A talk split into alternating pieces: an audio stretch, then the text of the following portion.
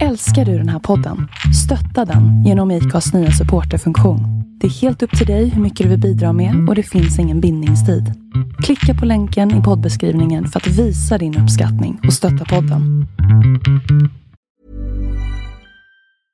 Quality sleep is essential. That's why the Sleep Number Smart Bed is designed for your ever evolving sleep needs. Need a bed that's firmer or softer on either side? Helps you sleep at a comfortable temperature? Sleep Number Smart Beds let you individualize your comfort so you sleep better together. JD Power ranks Sleep Number number 1 in customer satisfaction with mattresses purchased in-store. And now save 40% on the Sleep Number limited edition Smart Bed for a limited time. For JD Power 2023 award information, visit jdpower.com/awards. Only at Sleep Number stores or sleepnumber.com. Many of us have those stubborn pounds that seem impossible to lose, no matter how good we eat or how hard we work out. My solution is PlushCare. PlushCare is a leading telehealth provider with doctors who are there for you day and night to partner with you in your weight loss journey. They can prescribe FDA-approved weight loss medications like Wagovi and Zepbound for those who qualify. Plus, they accept most insurance plans. To get started, visit plushcare.com slash weight loss. That's plushcare.com slash weight loss.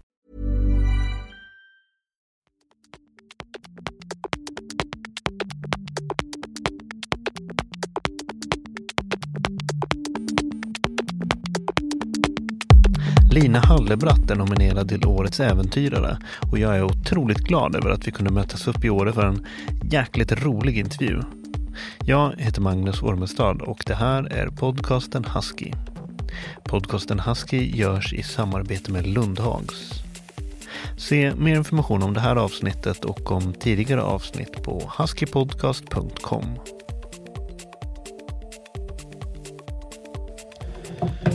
Jag är fortfarande chockad över att du inte dricker kaffe. Ja, fast om man aldrig smakat det så är det inte så... Ja, blir, inte, blir inte ofta erbjuden kaffe som du blev nu i morse? Eller nu när du kom och sen så blir inte folk chockade?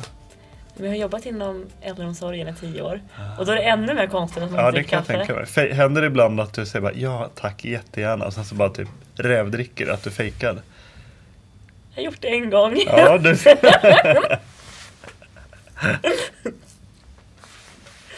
är, vad är Hallebrott för namn? Oj. Oj!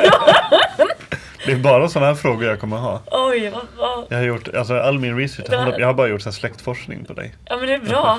Jag kanske skulle leta fram den här Ja men jag tänker så här. släktforskningspappret. Det var- det vart det gjort någon gång. Du har det?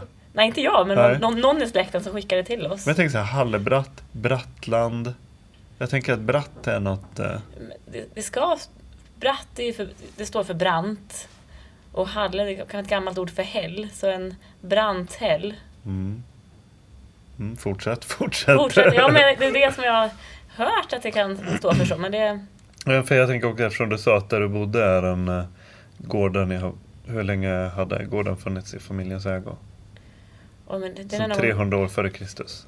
Nej, inte riktigt. Men det är så några hundra år tillbaka. Ja. Mm. Men det är, från, det är på pappas sida. Och Hallebratt kommer från min mamma. Jaha, okej, okej. Ja, Det var jag som romantiserade direkt och tänkte att det, är någon sån det här är någon jämtsk släkt som är... Ja, riktigt så fint var det inte tyvärr. Eller det kanske är. vad, men berätta om vad... Är, är det hemma? Är det där du är uppväxt? Är det hem för dig? ja, men det är det. Ehm, jag, flytt, ja, men jag flyttade tillbaks hem dit eh, efter mina folkhögskoleår. Så nu har jag bott där med pappa Mm. och mina hundar. Mm. Vad, hur är det att växa upp i Jämtland? I området? Eh, jag tror att det är, alla har väldigt olika bild eller har liksom olika känsla av hur det var. Jag hade väldigt bra. Uppväxt med, som på en gård med hästar, vi hade massa djur. Medan mina systrar inte var intresserade av djur och natur. Så de tyckte ofta det var pest och pina, speciellt i, tonåren så. Ja, Isolerad från allt annat. allt var, det var inget coolt som hände där. Inte riktigt. Men det är lite kul att det kan vara så skillnad på syskon. Ja men verkligen, jag har en tvillingsyster också. Jaha. Och vi är som natt och dag som det brukar Jaha. heta. Ja. Jaha. Vad gör hon idag? Liksom, vad... Eh, hon bor nere i Stockholm. Jaha. Mm. Gillar den, det typen Ja. av liv. Jag vet, jag vet inte vad det innebär riktigt, den typen av liv. Jag vet bara att jag inte passar in ja. där. Är du ibland i Stockholm? Ja men det, jag har ju Mm, kompisar och sen två av mina systrar Mm. bor där. Mm. Eh, men jag försöker nästan undvika Ja, det. får man säga. Det får man säga. Jag bor i Stockholm och jag brukar säga bästa sättet att njuta av Stockholm är att åka därifrån ofta. Ja, jag tror det. Mm. Det är stressen Ja. som är där. Det finns nog inte riktigt någon annanstans. Nej. Ja, det är lätt att dras med Mm. på något vis. Eh, hur var du som barn? Ja, så jag pratar väldigt mycket. Eh, Gill, en häst, typisk hästtjej också var jag nog. Mm. Höll på där i stallet. Med mina kaniner. Älskade djur. Mm. Eh, jag tror därför jag blev vegetarian väldigt tidigt också. Du gjorde en snabb koppling där mellan att du inte ville äta Du vill inte äta dina kompisar. Ja men lite så. Jag vet, Mm. när, jag var fy, när jag var fyra år någonting, då hade vi grisar en Mm. period. Och sen så skulle de här slaktas. Mm. Och jag hade, mamma har berättat sen att jag, jag var helt förstörd efter en lång tid. För jag trodde att jag och mina systrar också skulle slaktas. Oj! Jäklar, det snackar om så traumatiska minnen. Precis, man, man tänker att man ska ge barnen en bra upp- uppväxt med djur och natur. Herregud. Det ska bli rätt. Ja, det är verkligen så här äh, växa upp med djur som syskon. Ja men det, det var lite så. Sen fick Ja. jag en kanin senare. Ja. Och så ett tag efter jag fått den här kaninen som jag tyckte så mycket om så var vi hem till min mormor och morfar på middag. Och morfar är då har, han var harjägare. Så när kommer vi dit så hänger det Mhm. harar ute för att möras. Mm. Och sen serverades också hare. Mm. Och då var det efter det som jag bestämde för att nej, nu blir jag vegetarian, det här går inte. Hare är dessutom inte, jag har ätit det någon gång, jag tycker inte att det är sådär. Kanske bara, det kanske bara var dåligt. Det är inte särskilt gott. Jag. Ingen aning, jag kommer Nej. inte ihåg hur kött smakar överhuvudtaget. Nej. Hm. Men vadå, du är vegetarian från vilka, alltså verkligen sen, sen du var barn? Ja, sen, jag kanske har varit det i 20 år nu. Mhm. Hur gammal är du? 28 blir jag i, Oj. i år. Jaha. Och Jag tror mina föräldrar de tänkte att det är en fas. Jag kommer komma över det. Kanske, precis, det är en definitionsfråga hur lång Ja, fasen är. Allt är en fas. Ja, sant. Men hur, eh, hur nära Östersund växte du upp? Kan vara fyra, fem mil kanske, Mm. ungefär. Så vi, Men var det så att man gick i gymnasiet där typ? Ja, gymnasiet gick i Östersund. Mm. Eh, Så det, fick, det var ju en bit att åka. Mm. Och sen högstadiet fick jag gå i Krokom och dit kanske det är tre mil. Mm. Och sen gick jag liksom fram till ja, men, låg och mellanstadiet nere i själva Trångsviken. Mm. Och dit hade vi fem kilometer kanske. Men vad, uppväxten för dig, var det liksom du var ute i skogen med kaninerna och hästarna och grisarna och djuren och sprang i skogen? Ja men så var det. My, Det my, är så? vi gjorde mycket kojer. Mm. Vi eh, tre systrar som är, jag fyra, vi är fyra systrar totalt men Mm. vi är tre som är nära Mm. i ålder. Mm. Mm. Och vi var ofta ute i skogen och lekte. Sådär. Men sen själva friluftslivet började ju inte med förrän långt senare. Så då var, alltså, när jag var barn, då var vi bara ute. Och sen så kommer jag tonåring, då, då är man ju inte ute längre. Nej. Det Då- Att vara ute betyder någonting annorlunda när man är tonåring. precis, Uteliv det är liksom så här någonting helt annat. Ja. svartklubbar och hemmafester. Ja. När du var liten så var friluftslivet, det började när du öppnade dörren. Men så var det, vi åkte Mm. på vintern så åkte vi mycket pulka, skidor, Mm. eh, snögrottor. Mm. Så det, då får man kanske tidig lavinträning egentligen. Ja. Skotta de här högarna. Precis, precis. Ja. Eh, vad, vad, vad fanns drömmarna då? Hade du någon slags hade du någon slags äventyrsromantik och drömmar om sånt? Nej, alltså allting kretsar ju kring hästarna. Mm. Och men så- såklart att vara med rida ut, kanske Island eller Mm. någonstans. Vad, vad lärde du dig av? Jag är lite fascinerad av det här med hästar faktiskt. Vad, vad, hur länge höll du på med hästar? Och vi fick... Ja, Alltså var det någonting du höll på med upp till tonåren eller så? Eller var ja det men mest- övre tonåren egentligen. Ja, okej, okej. Höll du på och liksom tävlade och red och, eller vad gjorde man? Ja, men jag, jag tävlar lite grann i hoppning. Mm. Eh, Men det vill jag inte nästan gå ut med. jag var nog aldrig så jättebra men jag tycker det är väldigt roligt. Ja, Och var det som var viktigast. ja, För jag tror tävla har ju aldrig varit någonting för mig. nej. Det är ju samma sak nu, nu när jag är ute. Mm. Det, det ska ta, Så lång tid som möjligt. ja men nästan så. Ja. Jag vill bara ha det så bra som möjligt. Och så var det även när jag var på med, Mm. med ridningen. Men har du liksom, för jag, jag kan tänka mig särskilt om man har häst och spenderar väldigt mycket tid med den, just den här att att connecta med, att knyta band med djur och med, eh, med särskilda individer och så. Var det någonting du har minne av sedan du var väldigt liten? Ja men vi har alltid, jag har alltid haft djur Mm. runt omkring mig. Och sen en av hästarna fick vi när hon var, hade just skilts från sin mamma. Så jag fick vara Okej. med hela processen från Ja. på hur hon blev inkörd och sen Ja. inriden och sen när vi kunde vara ute och tävla tillsammans också. Ja. Ja. Så ni fick ett väldigt starkt band? Mm. Så det, ja men jag, djur har alltid varit en viktig del Ja. i, i livet. så. Vad, har du haft någon sån här karriärplan eller någon dröm om vad du, ska, vad du skulle göra när du blev stor? Om man ska fokusera, zooma in omkring gymnasieåren och efter studenten och sådär.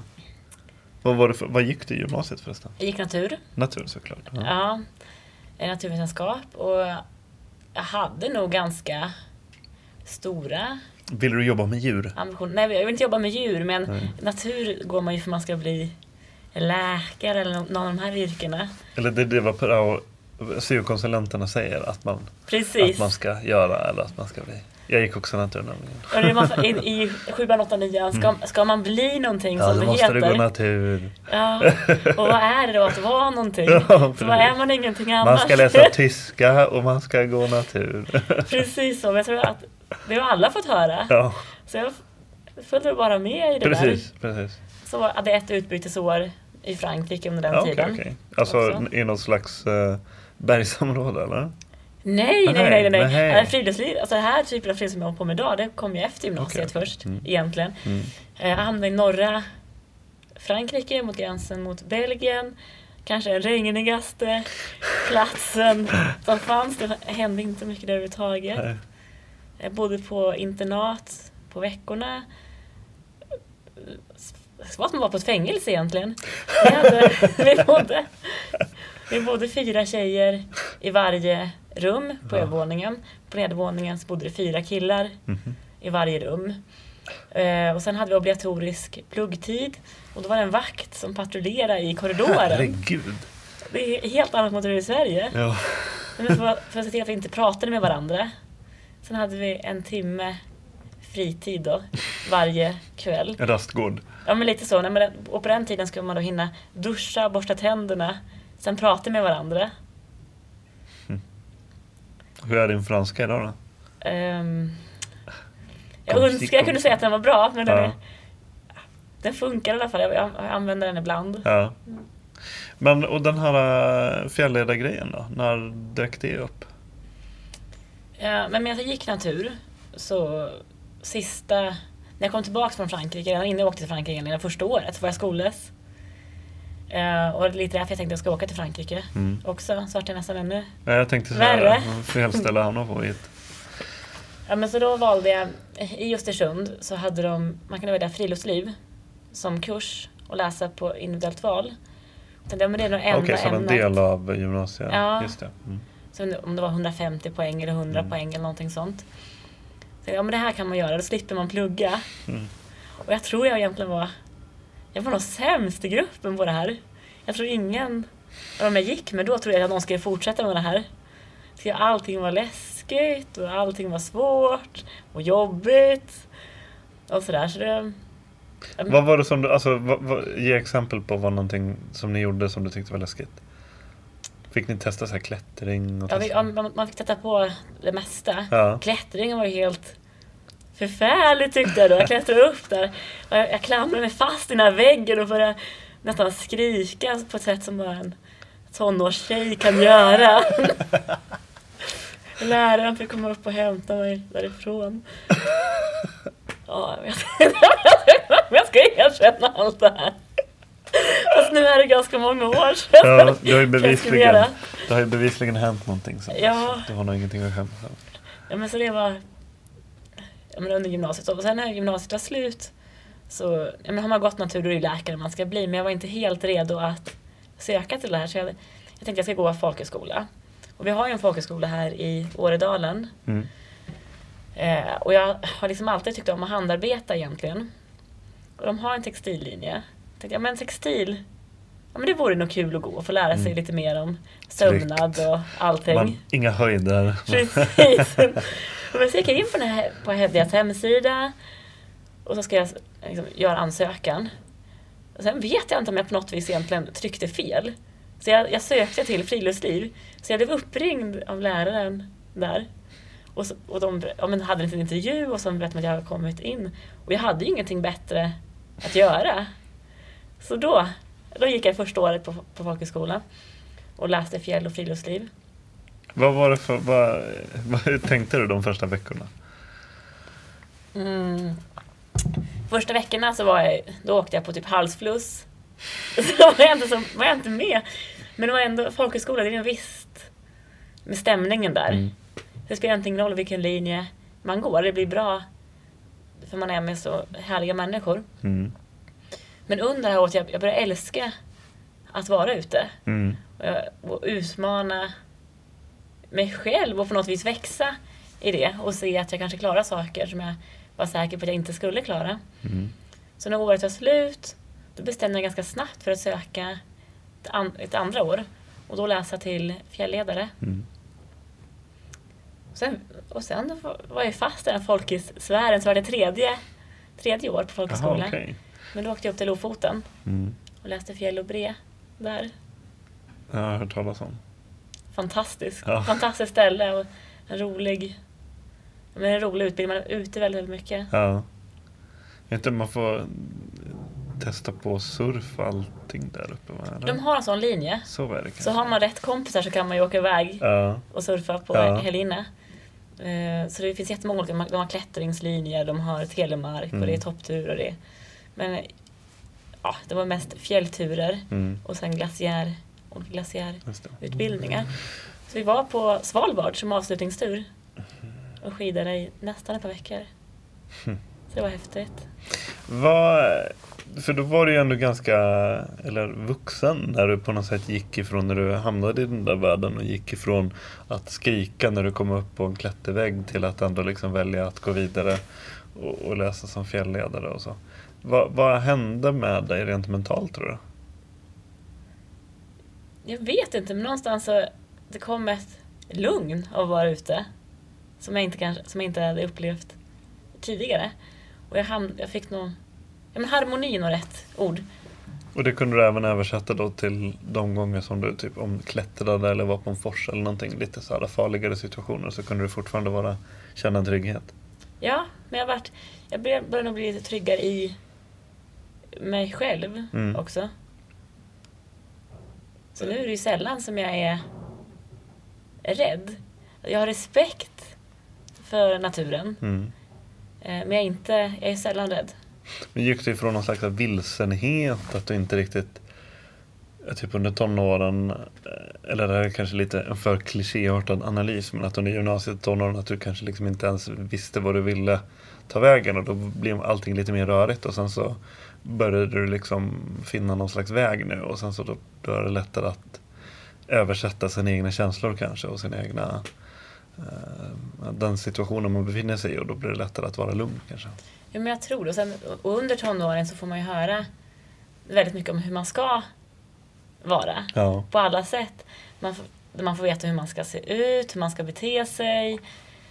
Och, Kanske särskilt mycket som tjej kanske inbillar jag mig. Det, Att det är kanske lite så att en, en tjej ska eh, det är mer troligt att en tjej ska skrika av rädsla när hon kommer upp på en klättervägg än att en tuff kille ska göra det. jag Eller? tror det. Mm, Och det, det är nog på alla, på alla plan. sådär. precis.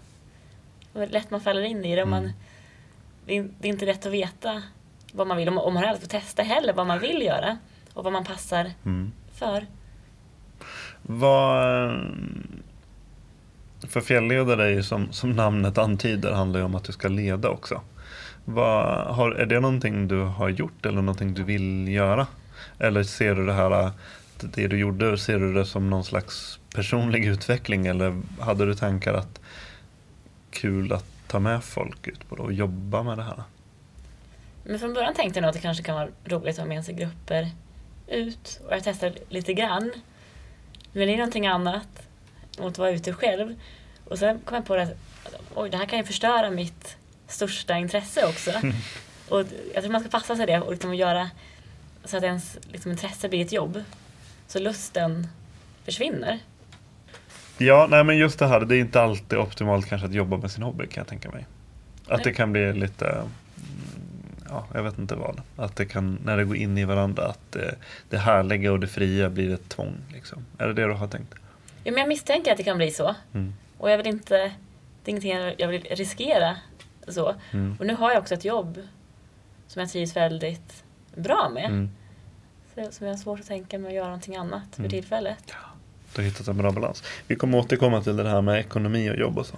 Men, men vad, och det här med, jag vet inte vad, det blir ju lätt att man tänker eller om man kollar upp dig så är det väl så mycket vandring och så som, eller turande kanske är mer korrekt kanske för det, det är inte att du bara vandrar. Men vad, vad, när fick du upp ögonen för det här med långturer och kanske ensamturer? Eller vad, vad skulle du säga att det är du gör? Vad har blivit jag vet inte. Är det, känns det missvisande om jag säger att ensamturer, långa ensamturer är din grej? Det kanske är lite... Ja, men det blir nog fel, för jag är ju sällan ensam. Precis. Och jag möter också väldigt många människor Exakt. när jag kommer ut. Och jag går mm. inte ut för att... En del människor går ju ut för att... Söka ensamheten. Precis, och det har jag aldrig gjort. Och jag inte... Jag tar gärna med mig människor. Mm. Eh, kompisar eller de jag, ja, jag möter på och står stå följe så, om det passar. Så jag tror jag bara turande, kort och gott. Inte så... Vara ute på. Vara ute, ja. Det är ganska okomplicerat. Mm. Eh, och jag hörde om, första gången jag hörde om liksom, att man kunde vara ute på tur överhuvudtaget. Innan, mm. Det hade inte funnits med i min värld. Liksom. Det var ingenting man gjorde. Men det var ju under gymnasiet, som jag gick den här friluftskursen. Så var det en man som hade skidat Svenska fjällkedjan med sin fru. Eller de hade försökt att göra det här. Men de var tvungna att bryta efter att en storm har förstört deras tält. Mm. Och det vart, det vart ett fjällräddningsuppdrag av det hela. Men där och då, det enda jag tänkte var att när jag fick höra om det här när mannen berättade att men är man så jävla dum i huvudet att man ger sig ut på något sånt här, då får man faktiskt skylla sig själv. Så jag, jag tror inte att det tog nog ganska lång tid men det, det var ändå ett litet frö som liksom såddes inom mig och som sen började gro under folkhögskolan. Eh, och det var ganska mycket därför som jag valde att åka till Lofoten också. För någonstans där mellan första och andra året på folkhögskolan så tänkte jag att nej men jag, vill, jag vill skida Svenska fjällkedjan. Sen ska jag börja läsa till läkare. Um, så det vart så. Mm. Så jag åkte upp till Lofoten och under det året så planerade jag för den här turen. Och jag hade ju aldrig varit på tur så jättemycket att mm. kollas upp och så. Och sen när jag väl var ute 2012 och skidade från Grövelsjön upp till Treriksrös och sen fortsatte resten av svenska gränsen runt på cykel ändå tillbaks till Grövelsjön. Då vart det... Ja, det är här jag trivs bäst. Så jag började nog tänka på fler turer där. Men från början var det, det var en tur jag skulle göra och sen så skulle det vara bra. Mm.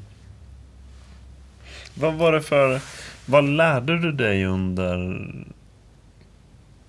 under de här högskole eller förlåt, de här folkskole vad heter det? Folkhögskoleåren.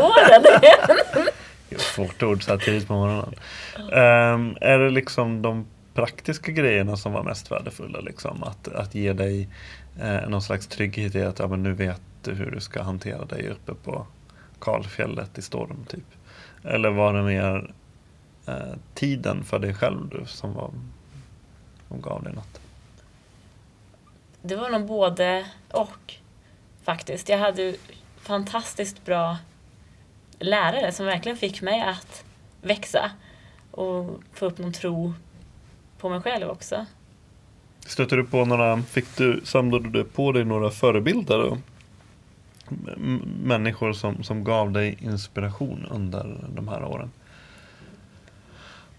Någon eller några som du på något sätt såg upp till eller var det bara lite fenomenet? Du visste någonstans, du visste vilken känsla du var ute efter kanske? Men det var mer fenomenet. Jag visst, jag har inte varit så som jag, så jag hänger på forum på nätet och kollar upp allting och sen läser alla friluftsstidningar jag kommer åt. Så har jag aldrig riktigt varit. Utan det var den här ja, men det är känslan helt som du säger. Såg du det som en utmaning som du tänkte att det här kanske jag inte klarar av när du började? Och var det någonting som du på något sätt gick igång? Inte att du sökte någonting som var kanske omöjligt eller eh, farligt utan liksom visste du att du skulle klara det eller tänkte jag jag tar det lite dag för dag eller hur? Väldigt mycket dag för dag. Jag hade ingen ingen, aning prestige om. och ingen liksom Nej. Och jag tänkte, men, men målet... Jag hade ju satt upp ett geografiskt mål. Jag ska, jag ska skida Vita bandet från Grövelsjön till Treriksröset. Men Treriksröset såg jag aldrig som ett mål när jag väl var ute. Då var det verkligen dag för dag. Mm. Och, när jag väl, och sen när jag, som jag inte hade någon tidspress så behövde jag aldrig känna att oj, kommer jag klara det eller inte? Så jag kunde ta varje dag som den kom. Och kom jag då bara en kilometer, det kom ingenstans för att Mm. vädret var för tufft, eller förhållandena var för tuffa. Då var det bara så. Mm. Då var det det som hände den dagen och så var det inget mer med det. Och jag tror att det är en sån grej som kanske blir, som blir jobbig för många andra som är ute. För de, vi är ute för, olika anledningar och del vill sätta de har tidspress och många kanske måste tillbaka till jobbet också. Man har inget annat Mm, val än att ha, göra grejer på tid. Men att se... Jag tror det är sällan bra att ha ett geografiskt slutmål. Du hade ett emotionellt slutmål. Ja men kanske en.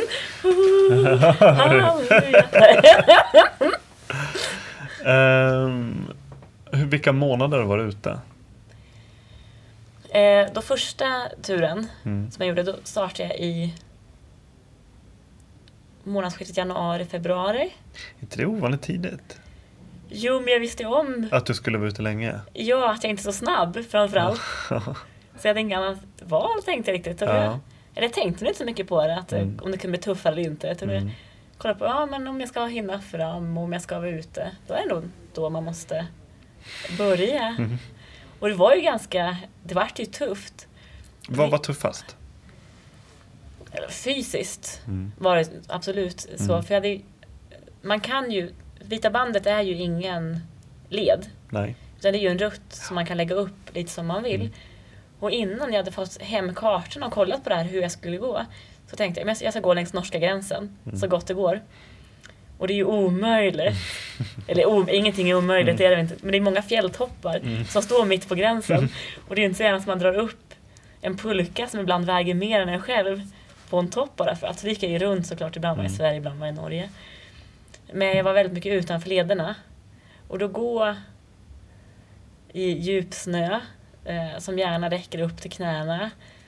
Och sen hade jag med min hund. Och då även fått ta hennes pulka, så skida fram med en pulka, skida tillbaka, sen ta andra pulkan. Och hålla på sådär. Det var ganska... Fast när man väl gör det, när jag tänker tillbaks på det så kan jag oj då, det var nog ganska jobbigt. Fast när man väl är ute, det är det man ska göra, så då, Mm. då gör man det bara. Mm. För vad ska man annars, vad ska man annars göra? Det, Det slår mig nu, du måste ha varit med under den turen blev du intervjuad i det här fjällradio. Ja, just det. det slår mig nu när jag, när jag sitter och lyssnar. Så det, det, för det var något avsnitt som handlade om någonting, på tur, eller någonting med turåkning. Någonting sånt. Ja, just det, att du var ute med ja, Kul, kul, vad roligt. Det är ju en fantastisk radioserie. Verkligen. Ehm, för du hade med dig din hund då? Mm. Och det var också någonting som, många- som många, många människor är väldigt bra på att berätta vad som går att göra och inte Mm. går att göra. Det, jag skulle inte kunna göra den här turen. Dels för att jag var tjej och ung tjej. Då kan man absolut inte göra det. Jag var till och med uppringd av ja, med män då, som jag inte känner. Du kommer dö! Ja men lite så. var det faktiskt. Så, och mail fick jag också. Som, som berättade att, ja, men att jag inte kommer klara det. Så bara okej. Men jag kanske Men, kan få ut ändå. Och sen har man då en hund som inte är en polarhund. ja, Som måste du ha på sig måste massa ha en kläder. husky. Ja, man måste ha en husky. Och man, och man kan ju inte ha en hund som, som går omkring med färgglada kläder. Det passar inte alls på fjället. Va? Vad är det liksom folk som på riktigt? Ja, alltså nu det- jag tycker jag blir mindre. Mm. Alltså sis- sista turen gjorde så var det inte så mycket som den första turen. Då var det väldigt mycket sånt. Och jag varit, vet någon gång, för det var någon man, för jag, jag har ju en spot med mig alltid. Eh, som jag skickar en signal från varje kväll. Och då blir det ju ett rakt streck hur jag har gått. Och fick världens utskällning för jag har gått över det här fjället. Och jag måste förstå att om det är sådana som jag som kommer kosta samhället pengar för fjällräddnings, fjällräddning måste utföra. Men jag bara, men jag har ju inte gått över något fjäll. Jag har ju skidat runt. Jo, jag har sett på, på, på datorn här hur du har gått rätt över. Jag får väl så det såg ut då på kartan. För- Skulle, borde du även få någon slags eh, Guinness rekordpris över, liksom, eller rekord eh, omnämnelse för liksom mest raka skidåkaren i Ja, världshistorien kanske? Rätt genom Ja, ja, jajamän, jajamän. Inga- Inga problem. Nej, Men det är ju fascinerande, det har ingen aning om. Alltså det är liksom folk, då, gubbar, som Gubbar, ja. sitter på kammaren i sina datorer och knyter näven i fickan och upprörs av att eh, det är ju helt vansinnigt. Ja, verkligen. men sen var också, jag kom också, det var en man också som ringde som jag fick världens utskällning av för jag kom med lugner. För han skulle skida, vad heter det nu, Kungsleden från Abisko till Kebnekaise och fick bryta för att det var för tungt. Och att du då, som ung tjej, skulle klara det. Ja, för han var en fullt vuxen man. Och kan inte han ta sig fram med sin pulka så, kan jag inte, så är det, ju, det är ju självklart inte jag kan göra det. Så nu får jag sluta hålla på och skicka, lägga upp massa lugner på nätet för jag har inte gjort det. Så, Men, men, men, men. Men alltså hur, jag är helt, jag vet inte vad jag ska, alltså hur, hur, hur många ungefär var det som uh, hörde av sig? Eh, det var tre på telefon Ja. och sen kanske ett tiotal på mail. Så det är ganska många ändå. Och verkligen har tagit sig tid att ringa. Och, och det här är människor som inte du känner. Nej, alltså ingen aning om vilka de är. Aldrig, aldrig Har, hört. har du sparat de här mejlen? Nej, det har jag inte gjort Du har inte faktiskt. gjort det? Är det kanske, jag tänkte att Det ja, det kanske är bra. jag, Jag vet inte. Men eh, det vore så intressant. Och, får se ordagrant. inte att man ska hänga ut någon, men, eh, eller det borde man egentligen göra. Men det är ändå lite intressant att spara som någon slags studiesyfte. Uh, ja, ja, det, är helt, det är helt sjukt. Verkligen. Ja, men men- hur, hur reagerade du? du verkar, jag kan ju tänka mig att du mest garvar åt det kanske, eller? Ja, men jag är ganska konflikträdd så från början så oj oj oj. Bara ber om ursäkt. Precis, jag förlåt då. förlåt. Nej, då stannar jag hemma och knipplar istället. Ja, men lite så. Nej men det... Ja. Nej men det får man ta. Men det, det är så ytterst få personer som är negativa och så de allra Jo. flesta som jag möter är, Ja, är är klart. Det är fantastiska. Ja, ja. Och det väger ju upp. Ja. Men har du, är det här någonting som du har hört att andra tjejer har råkat ut för? Jag vet faktiskt jag har ju inte kontakt med så många som håller Nej. På. Eller Brukar du prata om det här? Inte så särskilt ofta, det är nog Nej. en av första gången jag tar upp det Ja, faktiskt. ja. Ja, Jag tänker att det är kanske är någonting du borde, ja om du inte vill, men jag tänkte att det kan, för det kanske är flera som känner igen sig. Eh, För jag tycker det är, det är fler och fler liksom, eh, det är väldigt många tjejer som, som gör långturer och ensamturer och sådär. Jag vet inte, det kanske är många som, jag vet inte. Det kan det vara. Kanske, En tanke. men är det någon som hör och så de känner igen kan, Precis, De kan få kontakt. höra av sig så kan vi diskutera exakt, det här. Exakt. Ja, det är helt, helt eh, vansinne. Ehm, för du, du hade ju bevisligen inga problem att eh, klara av det. Nej, det, så, så kan man alltid säga när man väl har gjort det. Mm, ja, du har gjort det, för- Ja. Men sen rekordet för Vita bandet, det, det står ju kvar sedan dess. På det långsammaste Vita bandet någonsin. Det är ingen som har lyckats göra det så långsamt efter det. Hur lång tid tog det? 97 dagar. 97 dagar. 97 njutningsfulla dagar. Ja, men så, Mm. vad ska jag säga, speciellt på slutet. Då var jag så ledsen att det, det började, få- alltså, de slut. Så då började jag gå zigzag istället. Så ibland var jag inne i Norge där och sen så jag gick verkligen på, åt helt fel riktning. Mm. Bara för att dra ut på det lite längre. Hur, um, rent praktiskt, hur la du upp det? Uh, då hade du depåer på fjällstationer eller hade du? Eh, ja, men Jag hade Man flera kan ju depåer. anta att man kan säkert klara sig bara genom att köpa saker längs vägen, eller? Ja, det kan man också göra. Mm. Eh, Men på vintern, så nu har jag gjort Vita bandet två gånger. Mm. Och båda gångerna så har jag skickat ut matdepåer i förväg. Och då är det ibland på fjärrstationer, ibland på mataffärer. För man passerar ju även Mm. samhällen. Och hur funkar det med, du har en vanlig pulka Mm. och vad brukar den väga ungefär? Jätteolika. Ja. Eh, Men den har varit upp mot 70 kilo kanske. Det beror på mycket mat. Mm. Och vad är det för, vil, vem av hundarna var det här som du hade med dig? Vega. Vega var det. Mm. Och hon är en, jag glömmer bort vilken ras det är. Det är lite ovanlig En ras. bouvier. Bouvier. Vad är det för typ av hund? Fågelhund eller? Nej, en boskapsfösare En från boskap- Flanderna. Ja, okej. Ja. Jättestark och arbetsvillig. ja. Ser ut lite som en, eh, nästan som en schnauzer. Ja men de är jättelika. Om man klipper dem. Hon, ofta när jag är på tur så klipper jag ner henne för att hon inte ska vara så långhårig. Ja. Och då får hon en schnauserklippning. ja. Och hon drar också eller? Eller har hon väskor? Eh, på vintern drar hon. Men när vi vandrar så då går hon med klöverväska. Mm. Och går det bra för henne att dra? Eller var du tvungen att lära henne? Alltså första året då, då var hon ju tre år. Mm. Egentligen första året som hon hade dragit överhuvudtaget. Det var ju ganska mycket... Hon hade mycket att lära och hade mycket med sitt eget självförtroende att jobba på också. För så fort det var ett litet motstånd då stannade hon. Hon var säker på att den satt fast. Idag så stannar hon aldrig. Hon är som ett diesellok, bara tuffar på genom allt. Men det var också fint att se hur hon växte med uppgiften medan vi var ute och hur stolt hon var. Ju världens utvecklingskurva på alla sätt. Dels hon skulle manövrera den här och hon skulle få den att stanna. Hon lärde sig höger och vänster under den här turen. Ja, hon är fin och Vega. Världens bästa. Men det måste varit ett otroligt sällskap också. Det är det verkligen. Hade du, har du gjort, för du har gjort den även turen med din syster, en av dina systrar också eller? Ja, första gången. Aha, okej, Ja, okej. hon har aldrig varit ute innan. Nej, för jag bara tänkte så här om, eh, skulle du kunna ha gjort det själv? Utan, eller, ja, utan hund? Paddlingen var jag utan hund. Just det, just det. Och det var första gången som jag var Mm.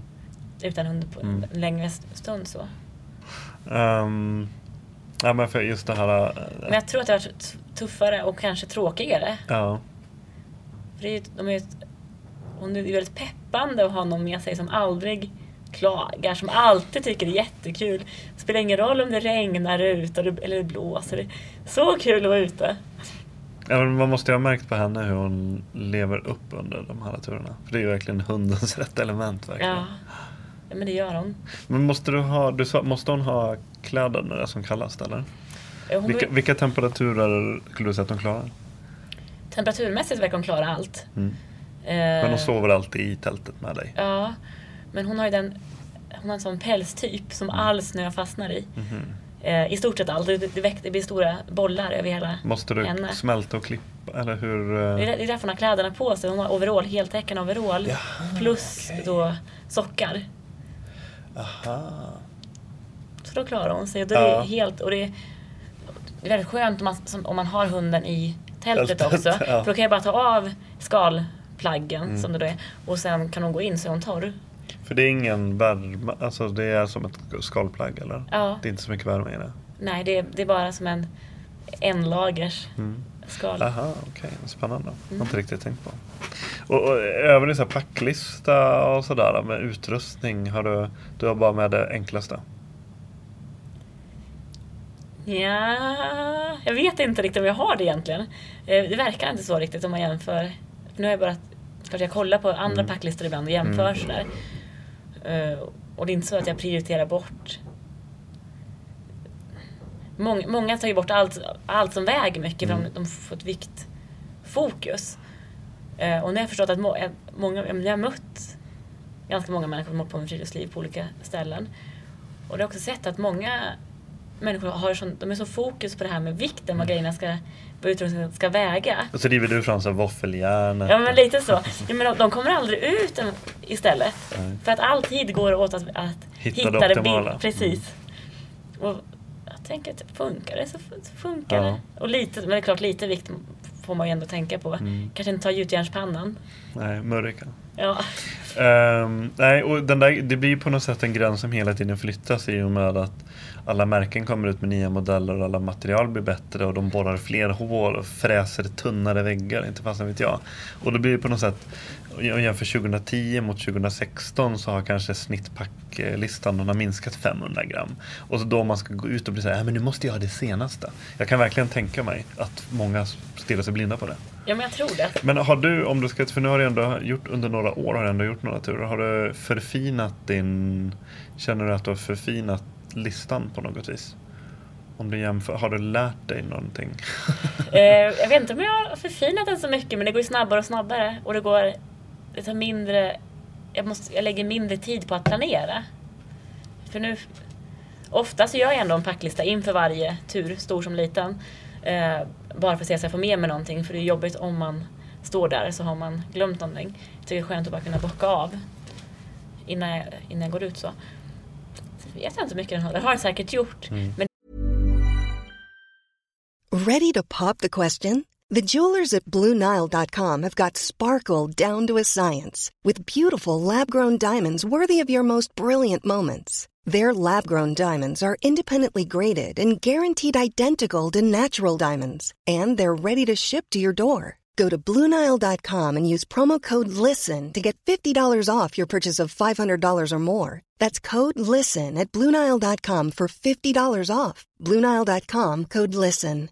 Quality sleep is essential. That's why the Sleep Number Smart Bed is designed for your ever evolving sleep needs. Need a bed that's firmer or softer on either side? Helps you sleep at a comfortable temperature? Sleep Number Smart Beds let you individualize your comfort so you sleep better together. JD Power ranks Sleep Number number 1 in customer satisfaction with mattresses purchased in-store. And now save 40% on the Sleep Number limited edition Smart Bed for a limited time. For JD Power 2023 award information, visit jdpower.com/awards. Only at Sleep Number stores or sleepnumber.com. A lot can happen in the next three years. Like a chatbot may be your new best friend. But what won't change? Needing health insurance. United Healthcare Tri Term Medical Plans are available for these changing times. Underwritten by Golden Rule Insurance Company, they offer budget friendly, flexible coverage for people who are in between jobs or missed open enrollment. The plans last nearly three years in some states, with access to a nationwide network of doctors and hospitals. So, for whatever tomorrow brings, United Healthcare Tri Term Medical Plans may be for you. Learn more at uh1.com. det har ju liksom skett gradvis så jag har inte sett det själv. Har- Du har inte varit med om några jobbiga incidenter som har varit kanske farligt eller där du har känt dig rädd eller där någonting har liksom varit traumatiskt eller vad man kan säga? Mm, jo, men det har jag väl varit. Jag var i Alperna här om året och vandrade. Och fastnade i, en snöstorm. Men då, den var, i sig var det inte så farligt för jag, jag, jag hade ju skydd. Jag, hi- eh, en av stugorna stod öppna. Så jag var i en sån stuga och sen ska jag gå vidare därifrån. Och då släpper snölagret som jag står på. Och jag ramlar ner och dras, dras med ganska långt. Det var inte så att det var fara för när man säger att ett snölager släpper så låter det som att det är en lavin, men det var inte riktigt så det var. Nej. Utan det var gammal snö som var jättehårt packad. Sen kom det ett tunnare lager, ny snö. Och det var det lagret som Mm, mm. släppte. Så det var inga stora snö, Nej, snömängder. Utan det var liksom ett flak. Så. Ja. Och då, du blev tilltufsad? Ja, men rätt så, ja, min lilla hund, det blåste fortfarande så mycket. Banti var också med på naturen. Eh, så hon ville inte gå, det blåste så mycket. Och sen hon drogs även med vinden en del. Så där. Så, så hon, jag fick stoppa henne innanför jackan. Så hon satt där innanför jackan, ryggsäcken var jättetung. Jag hade stegjärn på fötterna. Det hade jag, hade jag skaffat på plats. För det brukar man inte behöva ha på en vanlig vandring. Och en isyxa. Så när jag släpper så börjar jag göra kullerbyttor nerför. Och ryggsäcken vägde 30 kilo och den började, ja men klart att det, det slår lite grann med den. Och sen efter något varv så slungas Bante ut från min jacka. Och jag hade egentligen tur som stannade där jag stannade. Hade jag fortsatt att falla så hade jag antingen ramlat för ett stup eh, eller så hade jag slagit in några träd. Så jag fick lite blåöga och blåmärken lite överallt och stela leder. Hur gick det för Bounty? Hon fick jag ta till veterinär sen. För hon fick några små, små sår. Så det var, var det synd om. Hon fick också blåöga. Eller, eller hon fick inte... inte Okej, okay, men hon, hon är päls så det synd. Inte blått men ögat svällde igen så. Hon är en liten olyckskorp. Två gånger fick hon åka till veterinären på den turen. För en gång var hon biten av en orm också. Oj! Men då vart jag också jätterädd. För jag har ju hört, hört att men de, de får inte gå någonting själv för giftet kan sprida sig. Och sen så var jag ju ändå, hade jag kanske 1800 höjdmeter ner till närmsta väg eller någonting. Och försöka springa ner då. Och det tar ju någon timme. Hur, om man inte är någon elit. Om man inte heter Emelie Forsberg. Ja men precis, och det är långt ifrån. Mm. Men det gick bra. Mm. Hon fick stanna på... Hon fick, hon fick motgift och det, hon fick det tid ändå. Men sen så sa veterinären att hon var tvungen att vila i flera dagar. Hon fick inte röra på sig. Och jag tog in på ett pensionat och till det pensionatet så kommer ett tyskt par. Där kvinnan hade gått in i väggen och hon vill hitta tillbaka till sig själv genom en, en vandring. Så hon ska vara ute en månad någonting sådär. Och mannen som var nybliven pensionär tänkte han kan följa med. Efter några dagar kommer han på att han hatar att vandra. Så vad gör man då? Han åkte hem och hämtade bilen. Så kvinnan vandrade över bergen. Mannen mötte upp på alla platser där det var möjligt och körde runt bergen då.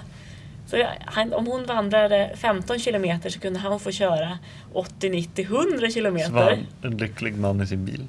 Ja men det, precis. Men då, då var det så att jag vandrade med, oj, ursäkta, med frun. Och sen så åkte Bante bil med mannen. Så hade vi några dagar till Bante blev bra igen. Alla lyckliga? Mm. Jag tror det. Han hade sällskap, hon hade sällskap. Jag hade sällskap. Eh, det här med vandring. Alltså vad, vad är det för någonting för dig? Alltså vad, vad gör det med dig när du är ute på turanda? Eh, jag känner mig lycklig. Genomlycklig. Helt enkelt. Mm. Jag mår, mår bra av ute. Tänker du, hinner du tänka, eller det är klart att du hinner, men tänker du någonting på vad det är som gör att du blir lycklig? Är det någonting som du Någonting som du känner att du blir av med som, du, som ligger över dig när du inte är ute? Eller känner du att du uh, Alltså inte att du flyr någonting, det låter fel men, men uh, Eller att du finner något, uh, jag vet inte riktigt. Det är svårt att förklara den där känslan. Det är jättesvårt. Och du har aldrig upplevt att det är skönt att komma fram? Eller liksom, du, du skulle nästan alltid kunna, jag skulle kunna fortsätta? Ja. Så känns det oftast. Mm. Faktiskt. Uh, för du har gjort Eh, vita bandet var hur många gånger? Två gånger? Två gånger. Och sen så har du gröna bandet. Då, då har du gått då? Ja, det har jag gjort en gång. Ja, och då har du haft med dig en eller flera hundar? Eh, vita, vita, bandet har, haft med mig en hund. Ja. Gröna bandet har med mig två hundar. Vega och Banti. Och, Banti. och sen Santiago de Compostela gick jag. Mm. Då hade jag med mig Vega och Yoda. Mm. För det är en sån pilgrimsled, eller? Ja. Hur går den? Eh, man kan gå från alla möjliga olika mm. håll men slutmålet är Santiago de Compostela. I Spanien. Spanien. Mm. Ja. Eh, så jag började på fransk-spanska gränsen. Ja. Och så gick jag, vad det nu heter, den, den vanligaste leden helt enkelt, mm. 80 mil tror jag att det är. 80 mil. Och hur länge var du ute då? Kan ta en dryg månad kanske. Mm. Mm. Eh, så det är en tur och sen så den här, du har gått alp. Ja men samma år då som jag gick till Santiago de Compostela. Mm. Eh, läser man om den, alltså det är mer falsk marknadsföring får man leta efter. Man tror att det är en underbar vandring över Pyrenéerna. Det var det jag trodde. I alla fall. Det var det jag hade liksom hört. För det var väldigt hastigt. Jag bestämde mig en vecka, en vecka innan att, jag, att jag skulle göra någonting. Och så kollade jag runt lite grann. Åh, den här verkar bra. Den har fått mycket... Många, många har pratat om den och så har jag mött människor som har pratat om den här. Men man går över ett av de lägsta passen i hela, i hela Pyrenéerna och sen så är man inte mer i Pyrenéerna.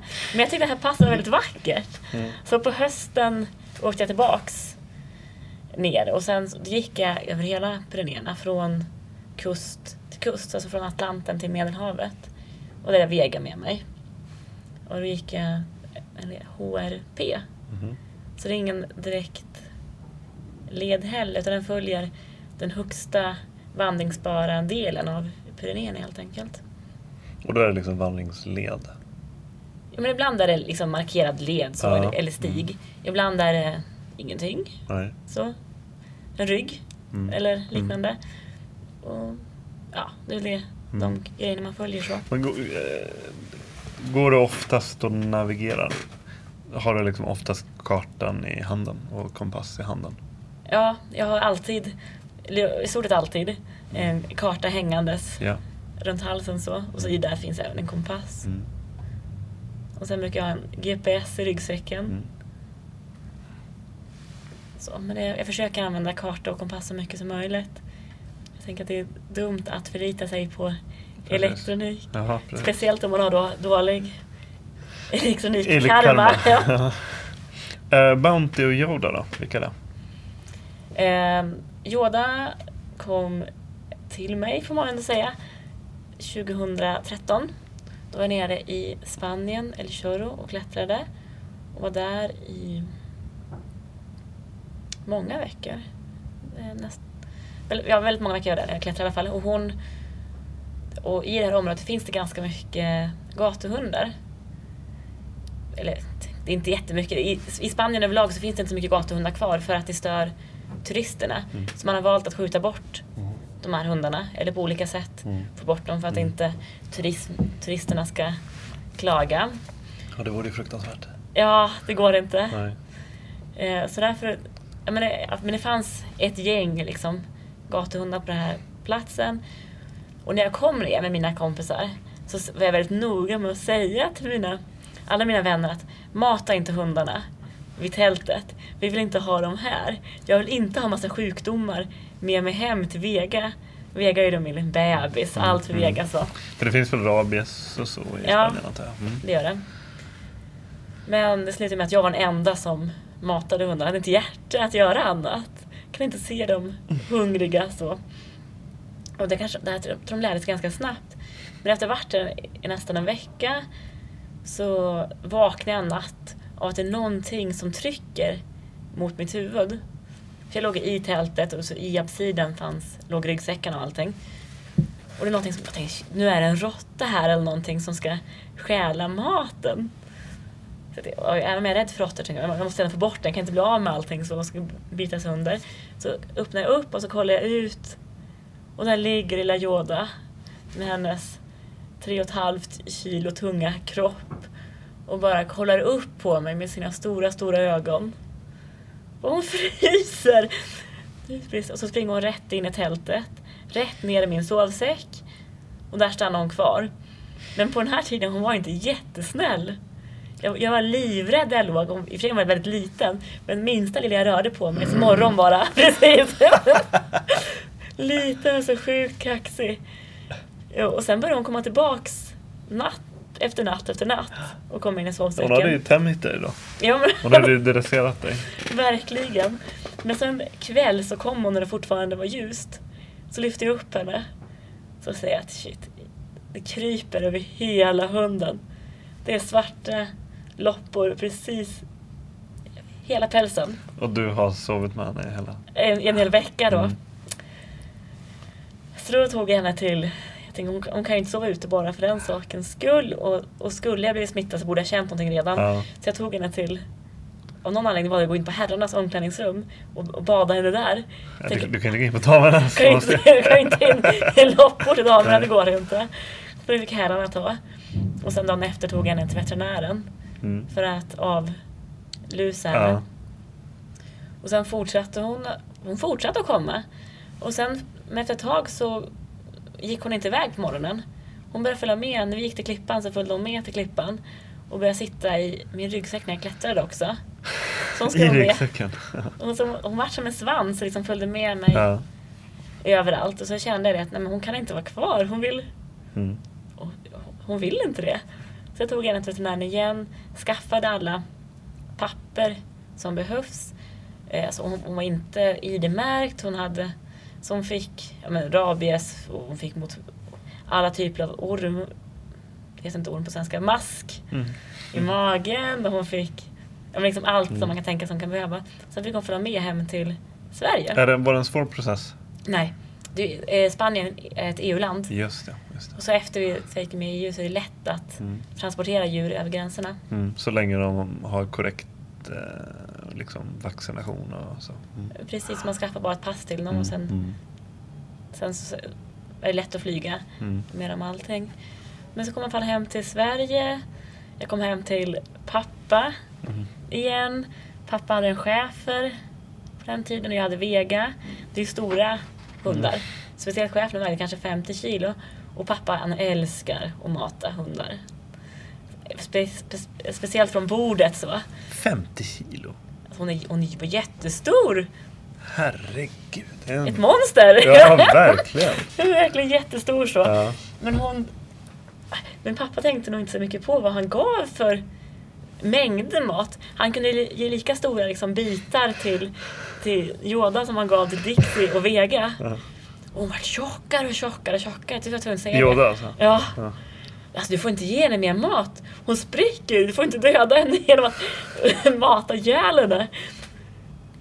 Men sen så, när vi varit hemma i tre veckor så förstod vi varför hon var så tjock. Det kom tre valpar.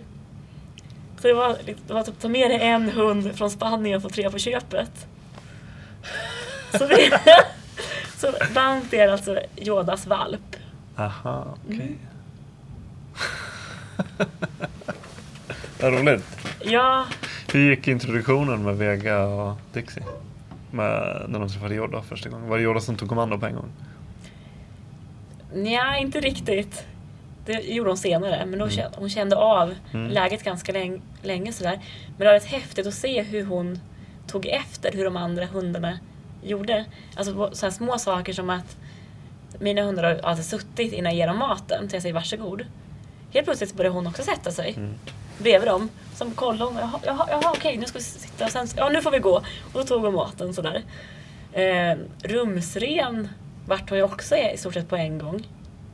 Så det mesta gick bara, Gatesmart hund. ja. Och sen så såg jag ju med mig Yoda och Vega. Eh, Den, det som var svårast var ju att få Yoda att gå i koppel.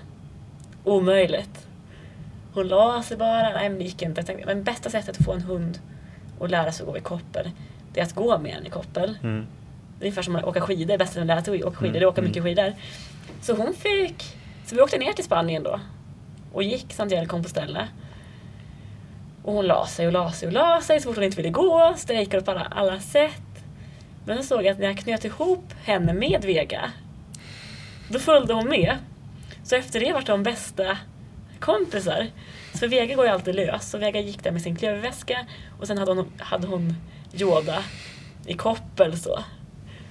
Så- Så tar man, så tar man hos Vega, stanna höger, vänster, så gjorde hon ju allt det där och Yoda följde bara. gick Bru- med. brukar inte Yoda hoppa upp och få åka i Vegas eh, släde också? Jo men det gör hon. när man åker, nu Ja. när man åker skidor. Mm. Så varje gång hon blir trött då springer hon, springer hon ikapp och så hoppar hon in och så lägger hon sig i pulkan. Hon är ju minst... Man vet ju inte hur gammal hon är. Men vad jag fick höra om så har hon varit på gatan minst 7-8 år. Mm. Sen har jag haft den i tre år nu. Mm. Så hon är minst 10-11 år gammal. Och så är det alltså, vad är det för typ av hund? Det är någon blandras antar jag eller? Ja, men, ja, men hon ser väldigt mycket ut som en Podengo portugis. Av minsta, minsta versionen av dem. Jag vet inte hur någon sån ser ut. Nej, men det, de är inte heller så jättevanliga. Mm. Ja, jag lägger upp bilder på så ni, får, ni som lyssnar via Acast kan få kolla på bilder. Ja, det är bra. Eh, men jag kan tänka mig också att när man, det är väl kanske lite grann som om man är ute och reser med barn, att om du är ute och reser med hund så att det blir en bra isbrytare när du träffar folk att eh, folk, att du väcker uppmärksamhet eller? Ja, men så är det ju. Eh, jättemånga kommer fram och vill prata. Så det är ju perfekt att, att komma in i ett samhälle så. Mm. Med sig en hund, du Mm. får alla, alla typer av vänner. Mm. Och jag har haft väldigt mycket, ja men, jag ska, inte ska säga, säga om dem, men det, men det många, många bra möten Mm. tack vare dem. Ja. Är det några möten som sticker ut? Ja, men ett av dem som kanske sticker ut mest, det var ju på, alltså under tiden som jag gick till Santiago Compostela så möter jag en hemlös man som han, är, han är från England, bor på gatan i London, sen hade gjort det sedan 13 år tillbaka. Eh, man hade blivit en så kallad gudsman. Så alla pengar som han tjänar på att sälja den här tidningen Big Issue Som är typ Situation Stockholm Ja, precis.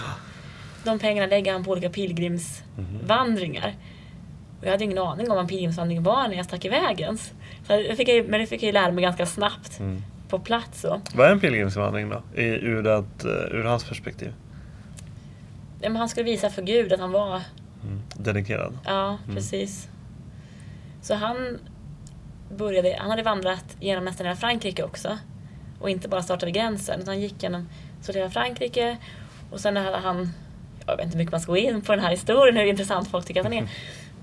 Men vi, vi möttes, alltså redan min, min första dag på vandringen mötte jag honom. Så kommer vi fram till ett ställe, på ett ställe där de flesta bor då i ett alberge. Jag frågar vad han ska göra. Och han säger att han inte har råd att bo där. Och han ska nog bo ute någonstans bara. Hur, och hur, har han med sig någon väska eller hur? eh? Jag hade en väska med sig, Mm. men han hade inget tält. Eller så. Och det var snöblandat regn, det var jättekallt. Så jag tänkte, men det här går ju inte. Och jag har ju ändå ett ganska stort tält och rymligt tält. Så. så han fick bo i mitt tält. Så i tre veckor bodde han i mitt tält. Så. Eh, det, hade ni, har ni någon kontakt efter det här eller? Vad? Jo men en del. Eh, hans liv ändras ju ganska mycket efter den här vandringen. Ja. Han, han träffar en dansk kvinna som han blir tillsammans med. Eh, han flyttade till Danmark och liksom flytt, flyttade in i hennes hem. Men det var, steget var lite stort. Alltså, från att ha bott på gatan så länge till att bo i lägenhet. Ja, men vi hörs ibland över nätet så. Han börjar på åkt på, på lyxresor till Asien har han varit iväg på. Men nu har de gjort det så att han bor sex dagar i veckan bor han på gatan och en dag i veckan bor han inne. Och sen åker han iväg på de här resorna. Bra trade-off. Ehm, hur lång tid går det utan att du träffar någon människa då? Kanske du inte tänker på. När det är så olika också vart på, på de olika vandringarna. Ja, det är klart. alltså går man till Santiago de Compostela där det går tusentals Ja, jag tänkte det var typ människor. nästan. Ja, men det, det, det är ju så. Då träffar man inte så många. Och sen längs svenska fjällkedjan så vissa sträckor är ju mer populära än andra och där möter man ju hur mycket folk som helst. Och sen kan det gå nästan en vecka innan man träffar. Mm. Men jag har ju aldrig försökt att undvika Nej. att träffa människor. Men jag vet 2012 när jag gick längs gränsen. Då gick det flera veckor innan jag såg någon, ja, någon människa överhuvudtaget så. Kan folk få uppfattningen av det att du är en sån som, vi har ju snackat lite om det, men som eh, du söker ensamheten. Att folk tror på att nej men hon, hon vill vara för sig själv den där Lina. Ja men jag tror det. Det var, det var lite roligt då, alltså 2012 också. Min, en av mina bästa kompisar, Emily, skulle komma och möta upp i Ritsem. Eh, och jag har ju inte haft någon telefontäckning på flera dagar så det är svårt att synka det här. Men hon hade åkt upp och så hade hon mött ett par som visade sig vara från Östersund på den här på bussen upp och så hade de pratat med dem och sagt vad hon skulle göra. Så har de sagt det. Oj, oj, oj, ska du träffa henne? Men det måste vara världens enstöring. Här så hade de med sig tidningsartikel om mig som de har läst i vår lokaltidning. och visat henne att oj, vi tänkte att hon måste vara i området så om vi möter henne så ska vi visa henne tidningsartikeln. De har blivit så förvånade. Ja. För jag, jag känner mig inte så ens- enstörig. Nej, nej. Jag vet inte. Eh, har du något perspektiv på hur du tycker du att du har förändrats någonting nu under liksom de här åren efter de här resorna och den här typ från, från åren från uh, Åredalen och Lofoten och tills nu och så? Men jag, nu vet jag ju på ett annat sätt vad som är viktigt Mm. för mig och vad, vad jag mår bra av. Och jag har blivit mycket lugnare. Mm. Eh, har du valt bort, vad, vad gör att du väljer vissa turer? Och, är, är, finns det vissa planer och idéer som du väljer bort? Vad är det för faktorer som, som det slår ut på? Liksom? Pengar, ofta, är en sån grej. Mm. Och sen ibland, fast ofta har jag bara känt mer för någonting annat. Mm. Eh, när jag, alltså, när, när, 2012 när jag skidade ut så visste jag inte om att det fanns så mycket olika vandringar eller turer man kunde göra. Sen har jag mött människor. Ja, och, ja, du som har gjort det här. Du har, har du hört om det här? Och s- Mm. Sen möter jag nya hela tiden. Så jag En får, slags vandringscommunity? Eller? ja, men det blir li- lite så. Mm. Och sen när, och när jag har läst om någon eller sett. Jag försöker att läsa så lite som möjligt om de turerna jag ska göra. För att det blir... För mig blir det att om jag läser för mycket. Då, då för, kan det bli att man försöker kopiera någon annans tur. Och jag vill ju gå ut och göra min tur och få mina upplevelser. Inte följa en guidebok som säger men gå fram till det trädet, där svänger du höger för där kommer du se ett fantastiskt vattenfall. Och sen går du där och där, sen äter du middagen här. Eh, Förtar lite av upplevelsen. Ja men det gör det. Men sen tar jag till mig väldigt mycket av lokalbefolkningen, vad de säger. Mm. Så ibland så finns det ju liksom, går man efter, längs en led så kanske de säger men följ inte den markerade leden här, ta stigen istället. Mm. Då gör jag ju det. Mm. Men jag försöker att inte läsa på för mycket i alla fall. Eh, och det här med ekonomin då? Ja. Hur, för du, du jobbar, eh, hur, hur, hur, hur finansierar du allting och hur balanserar du upp allting? Uh, inför första turen som jag gjorde, det var ju direkt efter, efter Norge. Då hade jag jobbat i Norge. Alltså under tiden jag gick skolan så jobbade jag. Och sen stannade jag kvar och jobbade inom äldreomsorgen där. Och precis alla pengar som jag tjänade under det året, det la jag då på, på den första liksom Sverige runt-turen. Och den- höll jag på med i nio månader. Och sen efter det så, ja, jag kommer hem, jobbar inom äldreomsorgen och sen, och det är ett jobb där du i stort sett kan jobba hur, stor, hur mycket du vill? det finns ju regler på hur många procent man får jobba. Ja okej då. Men, Ja. ja. men du, du har inget problem att liksom fylla en månad med liksom, nu jobbar jag bara. Nej, det har jag inte haft. Mm.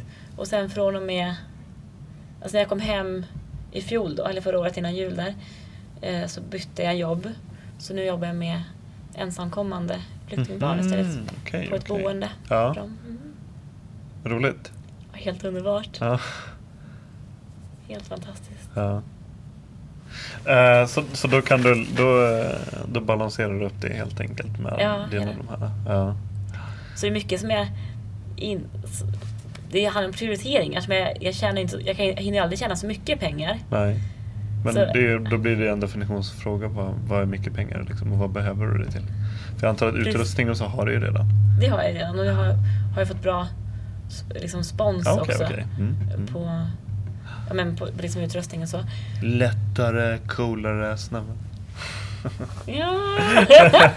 Nej men det, det är väl alltid, alltid Det bra. underlättar jättemycket. Exakt. Mm. För det är även hur bra grejer man än har så allting slits ju Precis. när man är ute mycket. Många säger att ja, men har man ett sånt här tält så har man det ett helt liv. Mm. Fast- Men, men hur många nä- tältnätter? Det är liksom, det kanske lite det det handlar om. Precis, Ja. och nu är jag uppe över tusen tältnätter sedan 2012 tror jag, 11-12. Bra jobbat. Eh, nu är du då även nominerad till Årets Äventyrare. Ja, väldigt. Hur känns det då? Det känns roligt och det känns som att det är ett litet slag för det lugna friluftslivet som vem som helst kan Mm. göra. Jag tycker det är många, många som håller på med... Alltså jag ser inte mig själv som en äventyrare. Tänker det är de här coola människorna som gör det. Jag är ganska ocool. Eh, så det... Men jag hoppas att det, om de ser, ser det här kan bli, bli inspirerad och tänka att ja, men kan hon som är helt vanlig så kan, kan jag. Det är, inte, Ja. det är inte så svårt att vara ute. För jag tänker att alla människor kan göra det här. Det som, det som jag gör, för man får göra det på sitt eget, eget sätt bara. Man behöver inte gå 10 mil per dag. Och man behöver inte springa. Man kan gå man, man kan göra väldigt lugnt Mm. bara. Mm. Vad, upplever du dig som man bör, för det låter ändå som att du börjar uppleva dig, se på dig själv lite som någon slags outdoor-profil. Jag vet inte om jag har gjort om jag gör riktigt. Jag vet bara att Alltså jag, liksom- jag, jag vill bara vara ute. Ja, men tänker du liksom att nu att du vill, att du känner att du vill förvalta det här, den möjligheten du har fått på något vis? Att du vill vara någon, agera någon slags förebild då? Men jag, för, men det, är väldigt, det är väldigt fint att, få, att, att kunna vara. Mm. Och det, jag blir, alltså jag blir, idag blir jag också kontaktad, precis som jag varit 2012, men nu blir jag kontaktad av andra, andra människor, annan typ av människor, speciellt kvinnor, unga kvinnor. Mm. Som ställer mycket frågor och liksom... Hur gör och du för att gå så rakt? Jag följer dig på gatorna. Du verkar gå jätterakt genom... Nej, men- Och så är det många som har kommit fram och sagt att ja, men efter att börja följa, följa dig på din blogg så har jag, Mm. våg, så har jag gjort den här turen och, och sådär. Det var lite det jag skulle komma in på. Var, var det, för nu har vi pratat om väldigt negativ eh, kontakt, höll jag på att säga. Men, men, eh, du, ja, men, men du måste ju få mycket eh, folk som följer dig på ett väldigt positivt sätt. Vad, vad är det för typ av, vad får du höra för någonting? Ja, det är alla, alla typer av grejer. Men någonting som, man of, som ofta säger det är att någon vill dela sina turupplevelser. Mm. Så det är väldigt roligt Mm. att höra. Och sen mycket, mycket frågor så, såklart om olika. Men det är väldigt fint att kunna känna att man inspirerar någon. Det är det verkligen. Mm. Eh, Berätta om Pacific Crest Trail. Är 28 april så kommer jag åka dit. Nu är det bokat. Det är bokat. Biljetten är bokad. Eh, vandringstillståndet är beställt. Och sen... Så jag vet egentligen inte supermycket om turen. Men, men, men det är lite din taktik. Du vill inte veta för mycket. Nej, men vissa saker vill jag såklart veta för alltså säkerhets Just det. mässigt tänker jag, alltså vad är det för typ av miljö, vad behöver jag för typ av utrustning? mm. Så man inte står där så tänk, har, har haft det i huvudet. Ja, men det, jag såg ju på filmen, det är bara öken. Ja. Så kommer man dit så är det snö. Så Ja. har man bara med sig korta shorts och så är det egentligen minusgrader. Ja. Så lite sådana grejer har jag ändå kollat upp och det är väldigt blandad, blandad miljö. För det är den här uh, Wild, Wild, just det, när du refererar till filmen. Så. precis. Jag reagerade över en sak i den filmen, att jag fattade inte varför de hade, jag vill minnas att det var en väldigt konstigt datoranimerad räv. Ja, precis. Som var med överallt. Den kom upp. Ja, var det med flera gånger till och med? Ja, den dök upp lite, lite här och där för hon fick se efter att hennes mamma Så var det dog. kanske. Jag tyckte att det var så, den, varför de så här, varför de valde att liksom, för den, var- den såg så jätteanimerad ut. Tyckte det såg lite lustigt ut. Eh, Men annars var det en fin film. Ehm, Jag tror de fokuserar väldigt mycket på då, dåliga människomöten. Ja, det. För det, fann, för det var in, ingen av de här bra människorna. I boken så har man ändå mött ganska många fina människor men de fanns inte med i... Nej, okej, okej. filmen Det, det blir inte riktigt lika bra film då. Nej, det är sant. Men jag tycker det kan verka lite avskräckande. Jag tycker, Ja. tycker den på kvinnans utsatthet. Mm. Även på Mm. fjället och berget. Mm. Det är en liten parallell. Um, finns även en film som heter Tracks. Ja, precis! Eh, har du sett den? Ja. Ja, det är också en sann historia Mm. baserad då på en bok som visserligen, det är väl inte hon som har skrivit, eller hon har väl skrivit, hon har väl skrivit en bok om det också. Men men det var ju någon reportageserie som gick, var det 60-talet, 70-talet någonting. En, en, en ganska ung tjej som gick igenom en lång avstånd i Australien tillsammans med två, tre kameler och en hund och så. Eh, och var det på den, för de, de, vi körde en visning i Stockholm, en förhandsvisning där även hon var med. Nej! Jo, hon var med. Hon var, så efter filmen så blev det en liten sån här Q&A Och då de pratade lite, hon blev lite intervjuad och folk ställde frågor och så. Och då kom jag ihåg en väldigt intressant sak som hon sa om filmatiseringen. Att, eh, att då måste jag tänka efter så att jag minns allting korrekt. För att det fanns lite likheter där mellan den här Tracks och Wild. På så vis att det är ändå en, en tjej, en ung tjej som gör någonting ensam. Och bakom det så ligger någonting traumatiskt. Och jag tror att i Tracks var det också hennes mamma som hade tagit livet av sig. Eller hennes pappa som tog livet av sig. Någonting sånt. Och det hon sa, där hon, det enda liksom hon reagerade lite över i filmatiseringen var att eh, i filmen hade det gjorts till en väldigt stor grej. Och hon sa det att eh, i sådana här filmatiseringar i sådana här projekt så finns det en tendens att så fort det är en, om det är en tjej som gör någonting så måste det finnas någonting traumatiskt bakom. Då måste det finnas en, en för annars det kan inte vara vettigt att en tjej ska vilja göra någonting sånt utan då måste man skrapa på ytan. Varför? Vad är det som tvingar ut den här? Det måste vara en plågad själ, det måste, hon måste fly från någonting. Och det reagerade hon över, över filmatiseringen. Mm. Det tyckte hon var det kunde hon inte hålla med om. Det kunde Nej. hon inte sympatisera med. Och det är ju väldigt intressant. Eh, nu har jag redan tappat tråden vad vi kom in i. Men eh, just det, alltså i Wild att de bara tog med de dåliga mötena. Mm. Typ. Mm. Ah, ja, eh, nog om det. Men Pacific Crest Trail, vad, hur länge kommer det vara ute? Eh, jag har ett visum på sex månader. Mm. Det Kommer se. det räcka? Det vet jag Ja, inte. Jag och- men, men kommer det vara så? Kommer det gå igenom allt ifrån öken till snö? Och, Eventuellt snö, det vet man ju inte. Det på hur länge just det. snön ligger, ligger kvar. Får du med någon av hundarna? Banti ska följa med. Mhm.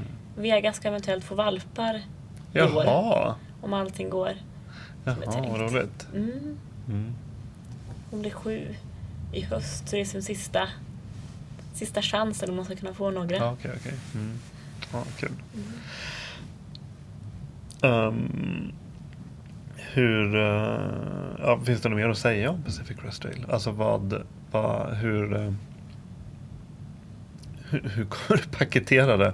Eller liksom du fortsätter, du kör din, du kommer blogga, du kommer fota och man kan följa dig. Precis. Mm. Och, så kommer, och sen, jag kommer inte, jag vet att många tänker nog skicka ut matdepåer i förväg. Men det kommer inte jag göra längs, längs den här leden. För det Nej. finns, man passerar även mataffärer. Ja, ja. Mm. Eh, jag kommer ihåg i filmen så var det en väldigt stor grej över vattnet. Att hon skulle bära så mycket och att hon hade så svårt att fatta hur man skulle göra det också. Ja. Men jag också, ja men det här med filmen och bok, boken och. Jag hade ju läst Ja, boken innan. Mm. Och så läste man det här monstret eller vad ryggsäcken nu kallas. ja. Och i min värld så var den liten. Nej men jag tyckte den var bra, bra alltså, den var så himla stor. Ja. Så när jag såg, såg filmen så bara, är inte det här en ganska normalstor ryggsäck? ja, precis. Nej men vissa sträckor så får man bära vatten för, Mm. för någon dag sådär men det, Ja, ja. Inte mer än så. nej. Eh, hur ska du kunna gå vidare efter det här livet? Kommer du kunna stadga dig höll jag på att säga? Eller Ja, kommer jag, du... tror, jag tror du menar att jag, att jag levt så dåligt så jag kommer aldrig kunna komma till himlen. Nej. Men kommer du kunna, kommer du kunna, vill du fortfarande bli läkare? Ehm, Hur långt, eller om man säger hur lång, hur lång tid framåt planerar du? Inte alls långt. Alltså jag hoppas på att så länge... Har man möjlighet att göra det man mår bäst av, då känns det inte bara dumt att göra någonting annat. Så jag tänker så, så länge jag trivs bra med att vara ute och älskar att vara ute på tur, så ska jag fortsätta med det. Men kommer jag till ett läge där att, ja, nu, nu, nu är det bra, nu vill jag inte Mm. det mer, nu vill jag någonting Mm. annat då, då kommer jag nog inte bara att, ja men nu måste jag vara ute bara för att. Då, då kanske jag gör någonting annat, kanske börjar Mm. studera någonting eller så jag jobbar med någonting eller vad som helst där. Så jag tar det lite som det kommer. Men har du fler eh, turer i uh, huvudet? Hur många som helst. Ja. Både i Sverige och i världen. Mm. Världen är ju enorm. Så, som i fjol, när som paddlade. Det är första gången jag paddlade förra året. Och efter det så har jag ju fått, ja, hmm, man kan ju paddla där och där också. Ehm, jag hade inte så mycket mer än så. Ja, bra. Tack så jättemycket för att du tog dig tid. Tack för att jag fick prata med dig. Hälsa hundarna. Det ska jag göra. Podcasten Husky görs i samarbete med Lundhags och produceras av Husky Productions. Musiken görs av Joel Mull.